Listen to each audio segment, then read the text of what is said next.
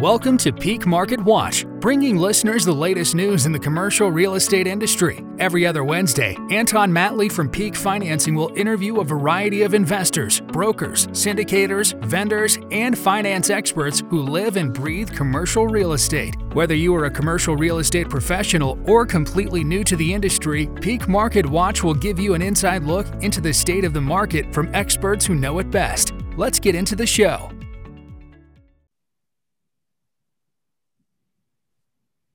Welcome to today's episode of Peak Financing uh, Market Watch. We speak with market leaders in commercial real estate and related services who have a close pulse uh, on the current market environment.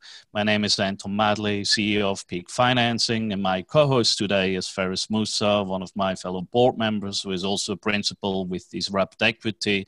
Uh, that uh, ac- actively invests in and manages multifamily properties. Uh, we are honored to welcome Colin Cross, who is Managing Director at Hunt Real Estate Capital, one of the leading multifamily agency lenders, including programs from Fannie Mae, Freddie Mac, and HUD. Uh, welcome, Colin. It is a pleasure to have you on today. Uh, why don't you give us a brief background of your career as well as uh, Hunt's activities? Thanks, Anton. Very nice to be here today, and uh, thanks, Faraz, as well. Uh, yes, Colin Hunt Real Estate Capital. I've uh, been in the business since uh, 2008, uh, all in multifamily finance. Uh, previously with uh, a different agency lending shop and with uh, Hunt Real Estate Capital and our predecessor companies for the last eight years here in Dallas, Texas, focusing primarily on, like, like you said, Anton, multifamily financings through the agencies, Fannie Mae, Freddie Mac, and HUD, as well as with, with our new acquisition uh, of our firm from uh, ORIX USA, who is uh, our, our parent company now. They have access to uh, a large balance sheet that we're able to do uh, um, floating rate bridge, transitional bridge lending, as well as mezzanine financing for multifamily, and a few other unique products. Occasionally, some uh, some JV equity or or pref equity positions as well. So kind of all across the multifamily space and happy to be here today and talk to you about what's going on right now glad to have you on, Colin. We've definitely done a lot of deals with you, and you know, you're definitely one of the easiest, most reliable guys to work with. So definitely a pleasure to have you going. Thank um, you, Faraz, and you guys are great as well. So appreciate no it. So maybe uh, let's let's kick it off, right? 2019 versus 2020, right? Let's kind of maybe get ahead and just go straight to the to the elephant in the room, right? You know, kind of we're we're obviously late 2020, right? Near in the fall, and you know what has been kind of I guess maybe my question is really ultimately what has been the difference, right, with what Fannie is starting to position kind of outlook, kind of forward looking, and what requirements are they starting to, to really put in place and things are starting to dig into? Sure. Yeah. Amazingly, um, on the agency front, it honestly hasn't been that different of a year when it comes to uh, kind of their volumes and what their focus has been. Um, you know, over the last several years, they've had uh, their federal regulator that has uh, kind of been overseeing everything for them and managing their cap numbers of the amount of volume that they can do, uh, making sure that they're focusing on affordable housing business that drives, you know, uh, that B and C apartment space and uh, and and that renter uh, pool. And so this year they already had their caps in place from late from late last year, and they have eighty billion dollars each for Fannie and Freddie to hit for this year. And if you look at where they are year to date right now, I think Fannie Mae just came out with something uh, fairly recently that as of August of this year, their total volume of loans closed was 43.1 billion, whereas in 2019 they were 45.2 billion. So, if you, and I think Freddie Mac has said that they're in the pretty much in the same position or so. So, really, what you you know, at the end of the day, they're kind of in the same position they were last year obviously COVID and, and the, the market uh, shakeups back in March and April really kind of set things off on a little bit of a different path in that, um, you know, the interest rate environment was really what has been the driver behind uh, all of that business that they've been able to do through uh, kind of this, uh, this, this recessionary period. And so, um, but in terms of, of um, kind of what their focus is, it's still affordable housing. It's still mission driven business it's still making sure that they're working with great sponsors who have good experience and are, uh, and are, and are out looking at good deals and putting good money behind their deals. So from that perspective, really things are, are kind of the same as they have been with the agencies. And that's been nice, obviously, as, uh, as other sectors have been uh, in a bit of turmoil. Borrowers um, are able to have a little bit of that, uh, that clarity that they're able to, uh, to always rely on the agencies. Yeah, so so high level, they're still doing deals, right? I mean, it sounds like really about five percent. It sounds like is where they're off in terms of relative to last year, and total deals done. But um, maybe to kind of distill it down, right, for for the listeners, what can people see today on let's just say you're doing a straight regular fannie 10 year note right what can people see in terms of you know io leverage and um, and uh, interest rate sure yeah so uh, and what are you uh, seeing currently right it's maybe the, well yeah what, what we're seeing currently is that um, you know, back, back in March and April, there was a little bit of a, uh, I would say, uh, a pushback from the agencies to say, okay, you know, acquisitions, obviously, as we all know, were pretty much off the table at the time. No one was really transacting on anything. So the focus was, I think at the time, it was close to 85 or 90% of the business that they were doing was just straight refinances because you were seeing the interest rates drop from, you know, mid to high threes that were in January, February, March down into the high to mid twos at the time. Things have settled back in kind of in that plus or minus 3% range here recently on what we consider to, to be full leverage type of deals, which would be, you know, plus or minus 75% on an LTV, a 125 debt cover, um, you know, on a 10 or a 12 year term, you can usually look to see, you know, three to four years of interest only on the 12s, maybe two plus or minus two or three on a 10 but again, all of that is really based on um, kind of how the deal underwrites, what the cash flow looks like, how much are you really pushing that cash flow to try to get to maximum dollars, and then that may be a little bit of a push and pull then with how much interest interest only you can get uh, on those deals. But I would say on average, you know, on a good refinance or acquisition deal, expect to get something in that 75% range and maybe a couple of years of interest only on a on a longer term fixed. So that's still extremely good compared to any other asset class, right? So we, we always have to see it in perspective, right? Uh, I know uh, a lot of borrowers are not happy about uh, uh the tighter underwriting uh, and obviously the, the principal and interest uh, reserves that are now required but at least you're still able to get very attractive financing for multifamily. So I think that's really always important to see and compare it with all the other asset classes out there. When it comes to the P and I reserves, do you uh, do you see any uh, kind of loosening that might be on the horizon, uh, either from uh, from Fannie or Freddie? Well, in addition to answering that question, maybe it'd be good for the listeners to explain because the P&I re- reserve is the new thing that changed right. right in the past. So maybe if you can quickly explain what that is, what changed, and then maybe kind of continue on to Anton's question. Yep, absolutely. So, like you said, Faraz, that was the one big change uh, that really came out of the COVID uh, response. Uh, you know, in addition to obviously, the, you know, ma- managing forbearance and evictions and things like that on the front end both agencies said, you know, hey, we're doing a ton of refinances right now. We're probably going to push back a little bit on, you know, your cash out back in March, April, and May. And they've kind of loosened off of that definitely in the last several months where there's not any, you know, significant restrictions like there were previously on the amount of cash out over your initial loan uh, that you can get on a new refinance. But what has been implemented, like you said, is the, the principal and interest reserves Previously, I think Fannie Mae even had some uh, replacement reserve, uh, extra reserves as well uh, that they've since gone away with. So right now, it's just principal and interest, meaning on most deals, you're looking at anywhere between nine and 12 months of your debt service payments that you would normally pay, um, you know, as part of your monthly payments for your loan. Uh, the lender is going to look to hold back that amount of money at the closing table from the dollars that we fund out and put it in an escrow account just to make sure that you know i mean if you talk about uh, kind of what's coming up down the pike here you know collections have still been been a little bit off uh, nationwide right now. Occupancies have been slowly dripping down a little bit uh, as we go along the few months here. And so just in case that there is you know a second wave or some other things start happening obviously there could be volatility coming at the end of the year that we're all aware of. Um, the agencies feel like this is a prudent way to have a little bit of funds set aside for borrowers to draw upon if they need them to cover, um, you know, to cover any payment shortages that they may have. If all of a sudden you get some, uh, you know, some big move outs, um, you know, or non-payers, uh, you know, we've obviously got an eviction moratorium. We can talk about a little bit more uh, later on, but that's you know something that's trying to keep renters in place and trying to keep folks paying rents but um, you know just in case they don't we've got that principal and interest set aside for borrowers to drop down upon.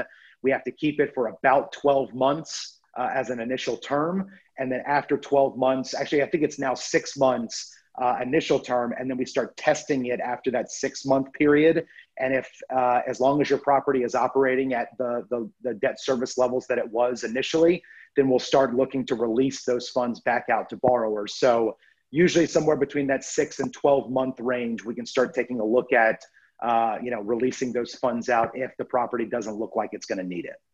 So actually, I mean, I think there's a lot of, there's not enough information out there about this specific point, right? About the P&I. So it sounds like six months is actually when you probably can release it if the, the property's humming it sounds like 12 months is the back end of that. Is it? Is there any case you guys would go longer than 12 months? And as a borrower, if I intentionally just choose to not pay my note and it say I want to pay it out of the P&I, is there any risk to that? Right? Is it just that I'm going to have to wait the 12 months, or you know, is is there any other ramifications to kind of be aware of?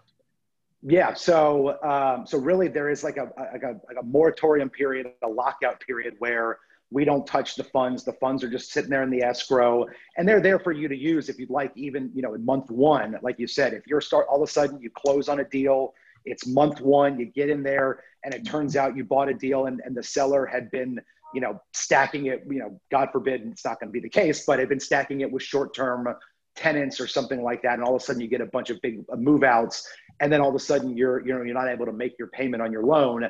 Those funds are there for you to draw on starting month one that you can uh, you can start using. The six month period is really the first point where we can just release funds based on the strength of the of the property operations in of itself. But really, that six month period, uh, especially on Fannie Mae deals, is kind of the beginning point for us to test what the operations have been doing. So really, what we're doing is at the six month period, we're going to go and get you know the latest trailing 12, trailing six operating statements and we're going to take a look at what the cash flows look like and say, okay, things are looking great. Things look like they're, you know, they're running at or above where we expected them to run at the beginning of the loan process. Let's go ahead and, and check it right now, and then we can start focusing on uh, on getting those funds back out to you, uh, you know, within the next quarter or so. I think is kind of how that's been playing out. Obviously, we're still very early in this, so we haven't had too many instances of this uh, actually going into play. So we're just, uh, you know, kind of going by what the guidelines are saying. But to my understanding, that's how uh, some of that will work. And then to what you said on, on you know, as a borrower, if uh, you know you want to start, you know, immediately drawing upon those funds to make a non-payment, you know, those funds are available to you. However, when you come in to do that, there's going to be some additional information that the lender is going to ask you for related to okay explain to me what the situation is talk to me about why it is that you're going to start drawing down upon this and you're not able to make your payment. Do we need to discuss the forbearance options that might be available to you uh, you know in addition to drawing upon these funds? So it's not that you wouldn't be able to access them immediately. Really it's more you know do you do you talk to your lender? Does your lender talk to you and say okay how can we work something out here? And that's where again having a great relationship with your lender and the servicing folks behind the scenes is just critical in these uh, in these kind of volatile times. Yeah, so I think that the, the answer really is right. Yes, you can draw from it if there is a need, but don't just think that if you have strong cash flow that you just don't pay, right? Right. Yeah. No, no, and then there's always a need, and I guess I'm just trying to understand. You know, as a borrower, right? You're always looking at what all the different options you have are. And so that's kind of where that question comes from because, mm-hmm. you know, there's always the case, and we've seen this where you're doing rehab, the draw takes a lot longer. So now what are your options, right? Do you have that vendor continue to wait until that draw gets approved? Do you pay, you know, what you would have gone your note and say, you know what, I want to pay it out of the interest reserve, you know, kind of play that, that, that, that spread a little bit. Um, mm-hmm. But are there any negative ramifications of going to, you know, let's say you take forbearance aside, if you decide right. to go use the P and I, I mean, is there are you is it frowned upon, right? Are you looked at negatively on the next deal? No, I mean, at the end of the day, that is your money as the borrower. And it's there as a, you know, as a tool for the lender to have a little bit more confidence that there is money set aside in case something were to happen. So at the end of the day, in our position, that is your funds. And we just want to make sure that when you guys are coming in to, to draw upon them, that we understand, okay, here's why we probably have to make a note into our files of why they drew down and what they drew down. And here's why, you know, we think that there's going to be a quick ramping back up that's going to, uh, you know, that's going to keep the property operations running well. At the end of the day, you know, we want the loan to keep, you know, the payments to keep coming in. We want to have no part of, of, you know, getting involved in the day-to-day management or, or running on a deal. We want the borrowers to be doing that. And so really what are, these are one of the tools that we can use to make sure that they've got that available if they, uh, if they need it. All right. That's good to know. Yeah, very good. Uh, Colin, you you touched on that a little bit earlier with uh, loans that that were uh, taken out maybe uh, two years ago or so uh, that that have a little bit more of a of a stress point there if someone wants to refinance or sell a property due to the high yield maintenance uh, that you're facing now. Now, naturally, the uh, uh, when you look at new deals, then everyone still remembers that uh, uh, what they have to deal with on their existing deals with yield maintenance. And they, if possible, want to go with a little bit of a shorter term fixed rate or go with uh, with a, a, adjustable rate uh, mm-hmm. program. Now, uh, particularly on the Fannie side, I think we we have uh, bigger issues with underwriting floors and all that. So maybe if you could tell our listeners what what are the options if someone doesn't want to go with a 12 year uh, fixed loan that uh, then potentially exposes them to a very high yield maintenance. And I think also, right, with larger deals, we have also to deal with that massive premium for a step down prepay. So certainly mm-hmm. shorter terms and adjustable rates would be great, but maybe you can also explain to us a little bit what the challenges are in going in that direction. And before, and before Colin answers this, for those listening, definitely take notes because this is where deals get made. And you know, I mean, we we've been in the situation where we have deals that you know, we can make a ton of money selling them. We're just kind of stuck. You can't really refi. You can't really sell. It can't. Doesn't make sense for an assumption. You're kind of stuck, and so we are absolutely considering a lot more of these options moving forward on some of these deals, given just kind of the the new interest rate world that we seem to be kind of staying in for the next several years. Yeah, absolutely. It's been uh, the hottest topic uh, pretty much of the last six months. I think we've probably run more prepayment penalty uh, calculations than we have anything else in uh, in the last six months. And and you know, every other month checking it now. What does it look like? Are we down a couple hundred grand? You know, does that help make a deal work? But it's definitely something that uh, you know. Uh, you know, in the last several years, as a lot of new folks have been coming into the business and have been coming into the space, you know, what they're looking for is okay. I want the you know, I want the best loan, uh, you know, the highest amount of loan dollars and the lowest possible rate and how is the you know what's the best way for me to get that just to, to start off with? And the answer was always long-term fixed rate 10 12 year uh, agency financing with a yield maintenance as your prepay. At the time the interest you know the 10 year treasury was in the mid mid to high twos and we're at the, on the lending side saying you know these are still historically low rates. You can't really imagine that you're you know if you can't make a deal work with a you know with a four to four and a quarter all in rate uh, right now where spreads are in the you know 100 to 150 basis points and treasuries are in the you know two and a half percent range then, then you know that that's a t- that's a great time to be borrowing money and long-term money. And you want to have that you know locked in in case something does happen here.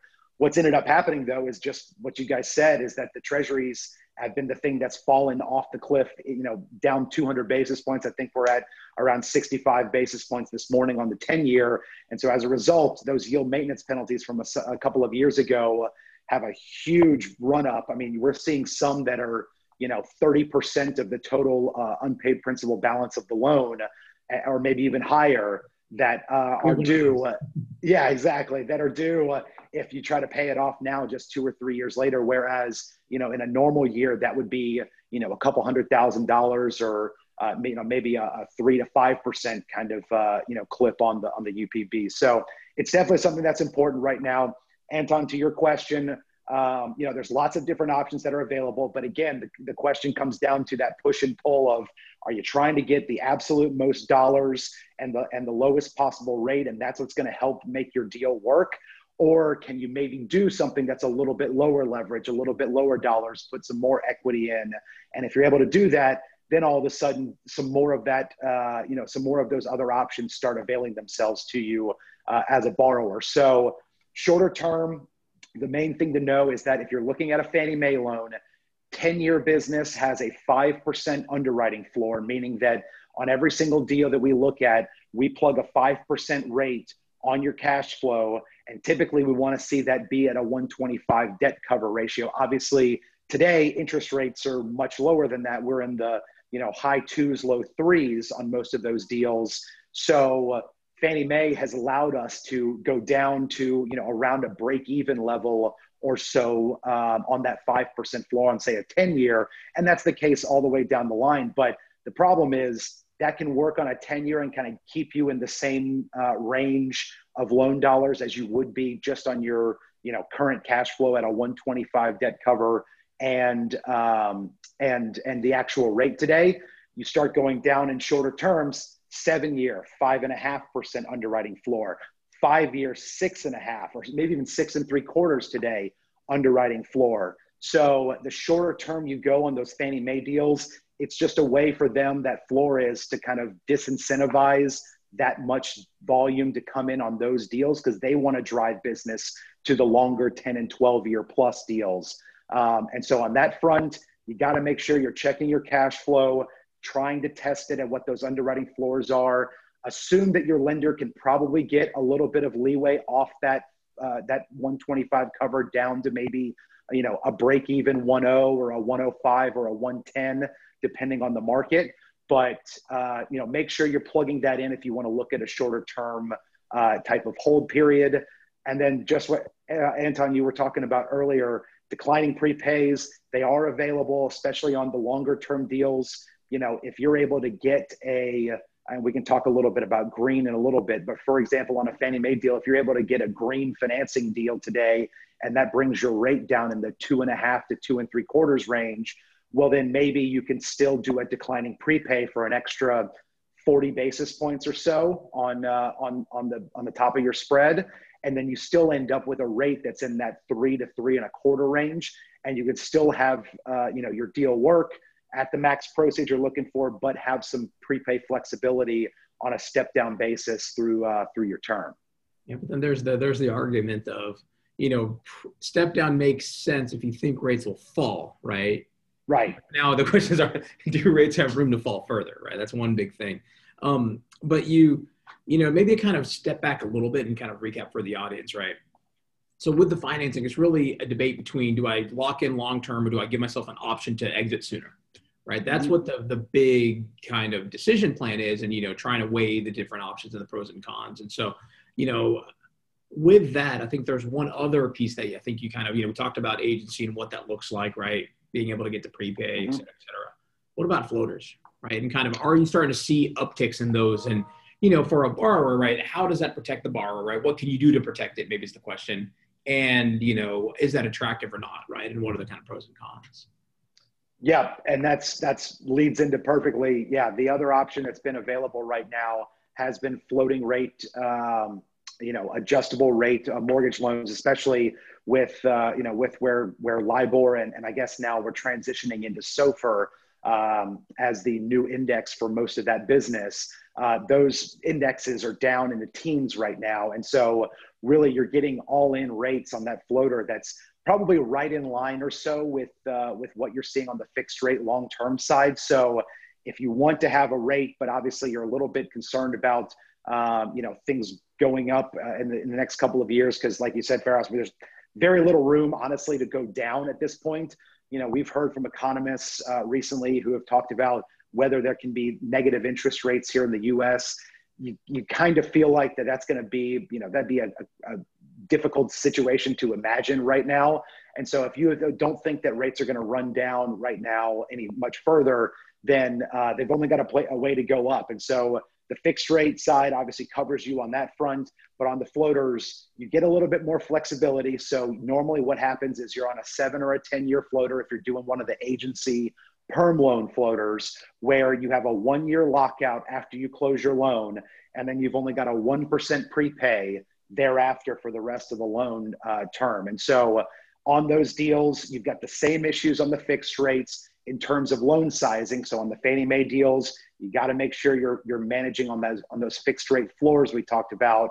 On Freddie Mac deals, they're going to make sure they're hitting to certain low metrics as well, down to about a 1.0 to a 105 debt cover uh, on whatever the floating rate is. But what you're really looking at there is, all right, can I get to the most proceeds that I thought I can? You know, maybe be a little bit less on the floater than it is on the fixed. You might be able to match them, but then do I give myself a little bit more flexibility with that uh, with that perm floater? And again, that's for deals that have cash flows that are already pretty stable. Occupancies are good. You've got that cash flow that can support, you know, a 125 minimum coverage uh, on your uh, on your loan amount. Whereas on a lot of deals, as as Faraz, we've talked about, you know, the there's still value add plays to be done out there, and so maybe a cash flow is not quite there yet on a deal. We've seen that in the last, call it three months or so, bridge and balance sheet lenders have started coming back into the fold, whereas a lot of them were, you know, shut down during the, uh, you know, the big part of quarantine back in March, April, May.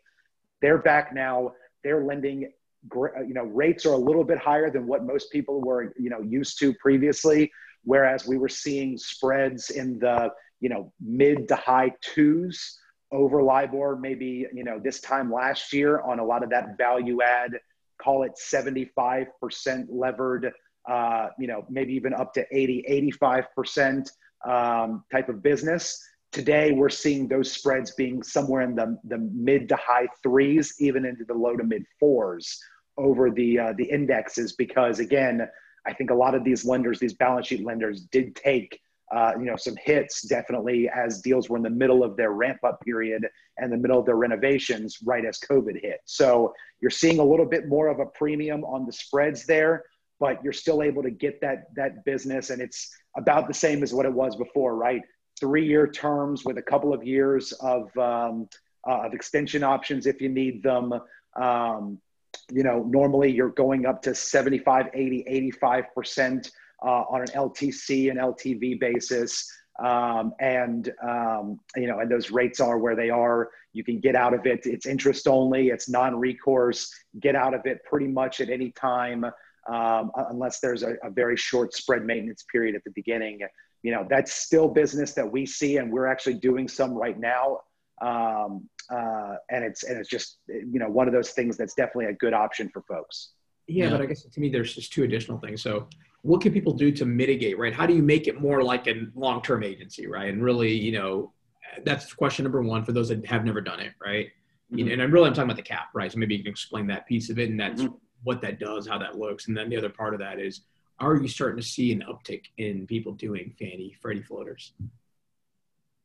I think we definitely are. Um, you know, mainly because I think a lot of folks are not really finding that they want to go and take that you know significant risk with a, you know a big value add that maybe is a you know uh, you know an 80% occupied a 70% occupied deal and they're going to be the ones who are going to ramp it up i think what you're finding is that sellers are saying hey like we still feel like the cap rate is good here rates are low we don't expect that we should be able to sell this thing for anything lower than what we were maybe before. Whereas buyers are saying hey i think that there's a, a more inherent risk here for this profile of deal. And there's not nearly the amount of lending out there debt options for me that there were 12 months ago. So i need to have you know a little bit more of, of comfort that i'm getting this thing at a great price. And so we're not seeing nearly as many of those deals getting through on the acquisition side um, and then to your question um, you know as well on kind of what you can do to hedge and keep it as something that is more like an agency perm you know those types of deals are really for the transitional you know the bridge loans are for the transitional deals the ones that need a little bit more time and seasoning to get to you know 85% physical occupancy for three straight months that the agencies need. Um, you know 80 you know 75 to 80% economic occupancy um, you know, good, strong collection uh, levels there. These deals are not those. And so those are ramping up a little bit more and, and, and need a little bit more time.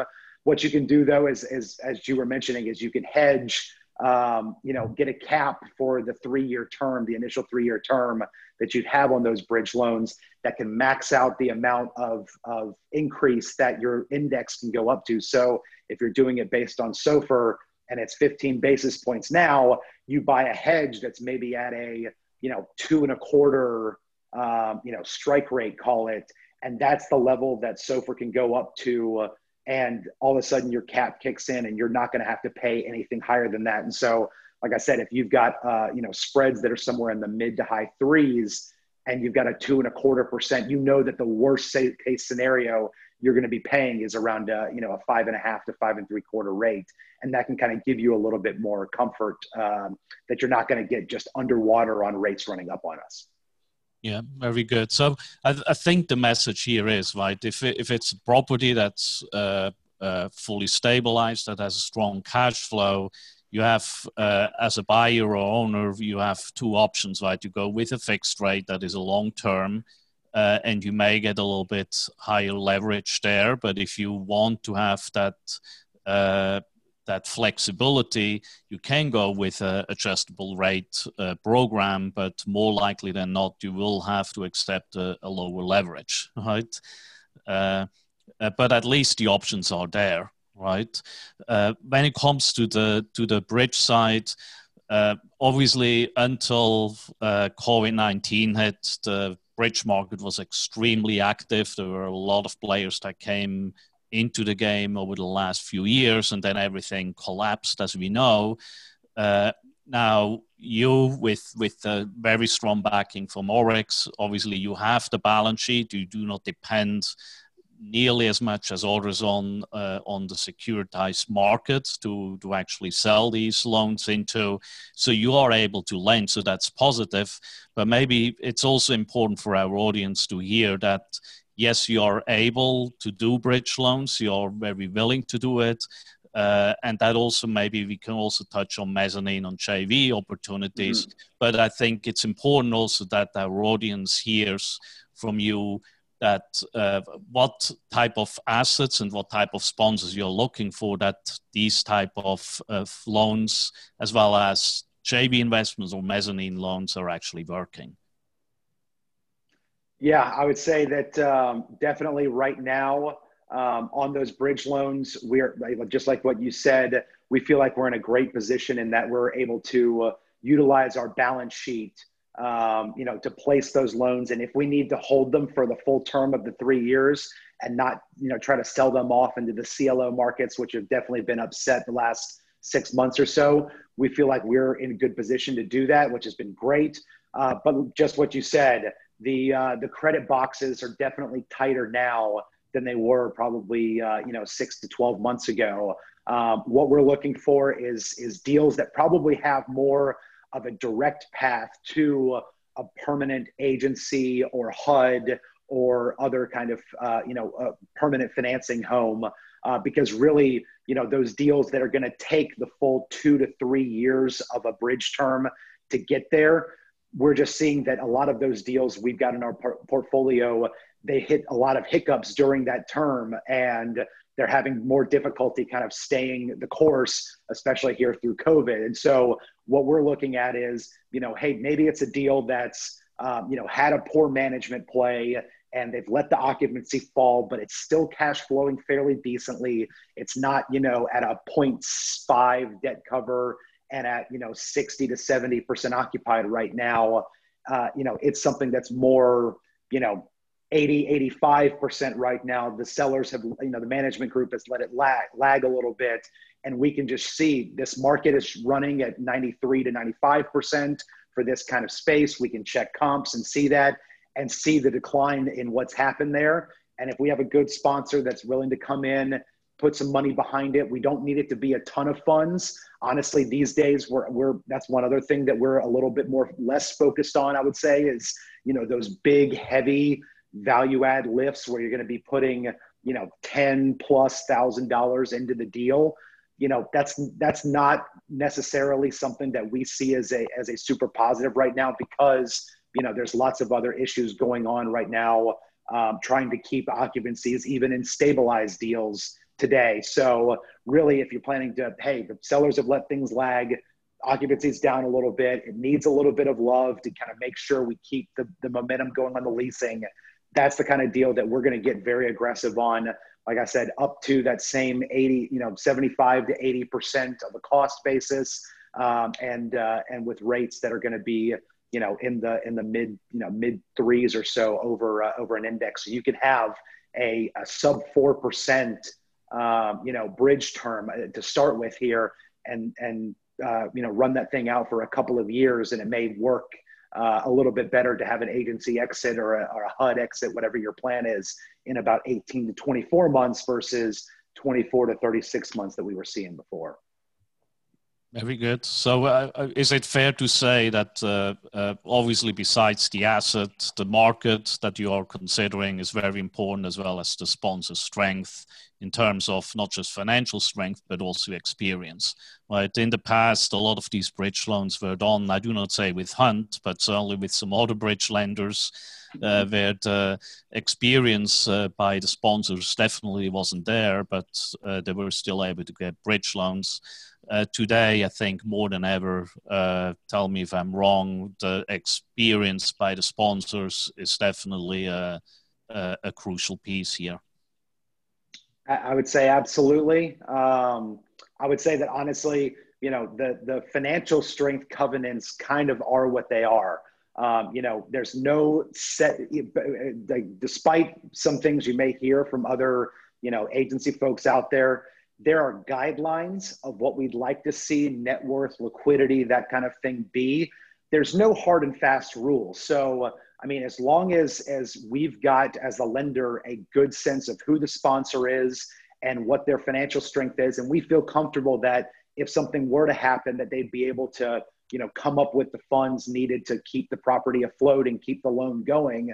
You know, we can we can determine that however we see fit as long as it's within a general range of what the agencies generally see. Our credit folks, even on the bridge side, will follow behind that.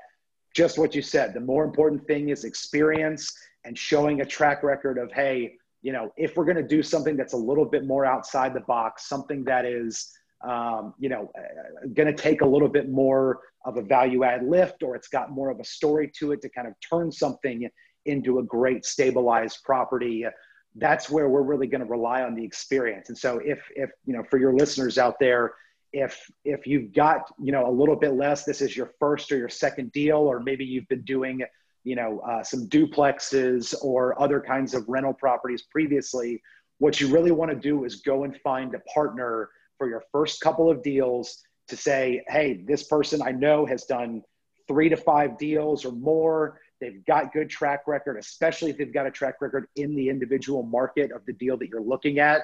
That goes a long way to, for us on the lending side to say, you know, hey, even though we know these two guys maybe or this one guy doesn't have all you know that much experience, he's partnered and there's another you know co-guarantor of the loan here who's got really good experience and history, and so he's going to be advising them on that front they're going to be learning the tricks of the trade here and they're going to be building up you know their knowledge base with this first deal and combined they're generally within the range of the financial strength that we're looking for. And then that way on you know that deal goes through hopefully everything goes great. And then on deal two three and four we as the lenders can then fall back on the original you know guarantor and say hey now he's got one deal under his belt He's, it's, it's been operating well for 12 to 24 months here. You know, things are looking great. Let's, we don't necessarily need to have an additional guarantor brought in if the financial strength is, is going to be there at that point for whatever the, the loan size is going to be. So I would definitely say that, you know, in today's environment, partnering with folks who have great experience, but just the experience part of it in general is almost even more crucial than what the financial uh, wherewithal is. Totally agree. Multifamily is a team sport, right? No questions asked. Absolutely. Very good. Uh, we know you don't have a crystal ball, but uh, obviously would still like to have your uh, your view of what's uh, uh, where we are going over the the remainder of this year and then into into 2021.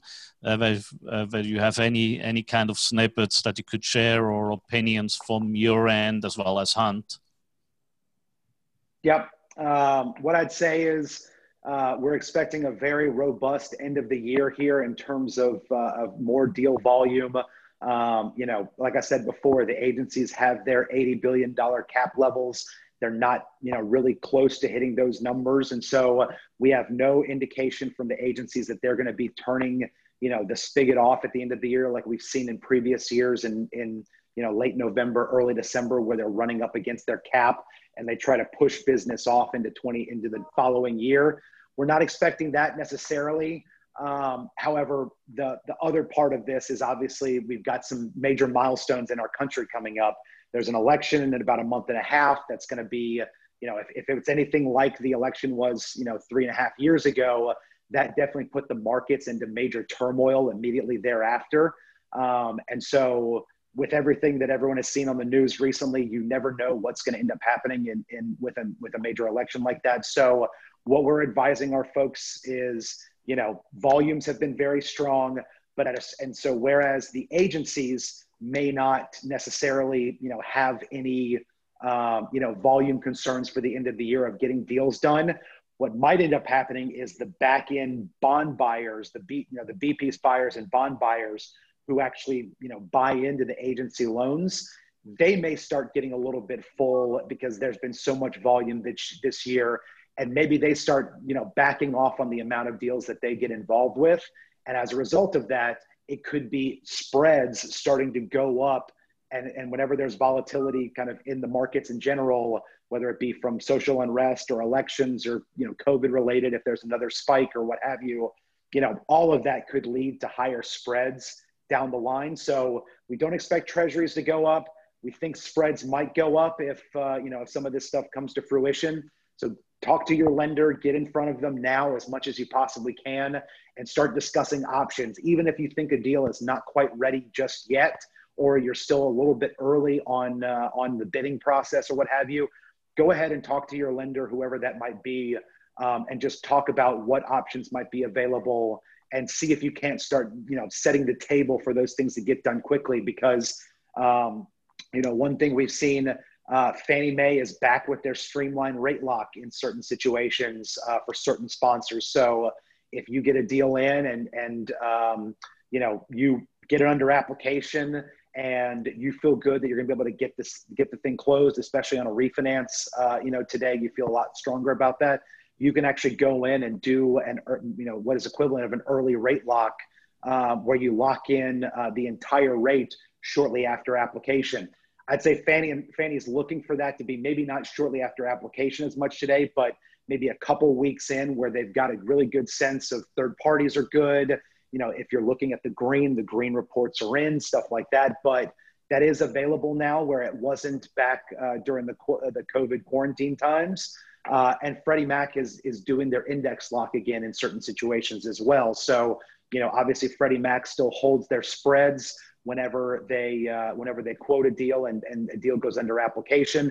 So your spread, you've got a good amount of time. You've got that 45 to 60 days to get the deal done. But you can also go in and just lock your index with Freddie Mac as well uh, on those deals and make sure that your rate is, is set and ready to go. So if you've got any concerns about things like that coming down the pike, maybe uh, kind of on the macro level, um, it's a good time to kind of talk to your lender and see if you can uh, see if you can get something put aside.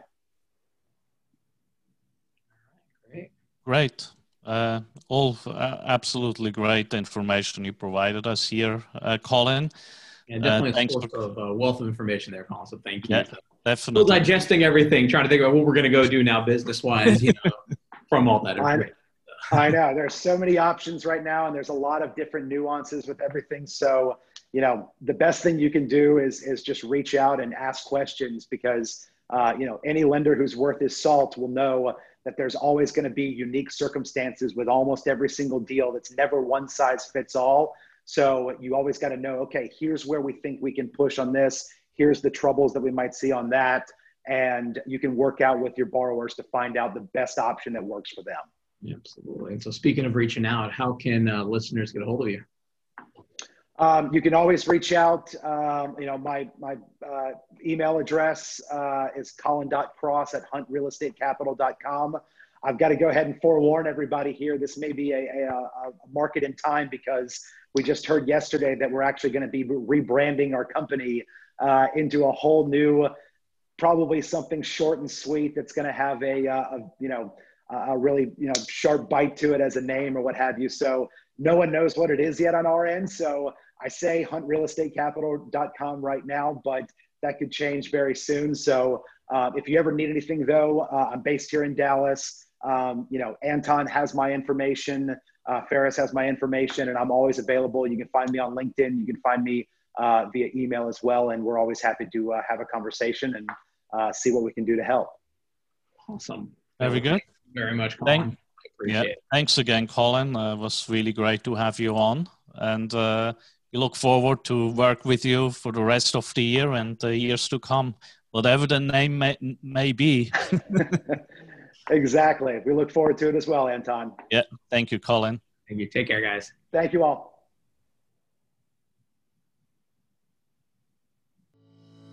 Thanks for tuning in to this episode of the Peak Market Watch. Please be sure to subscribe to the podcast to stay up to date on the latest episodes. If you are interested in receiving a free commercial real estate loan quote for your property, click the link in the description. We look forward to connecting with you on our next episode of Peak Market Watch.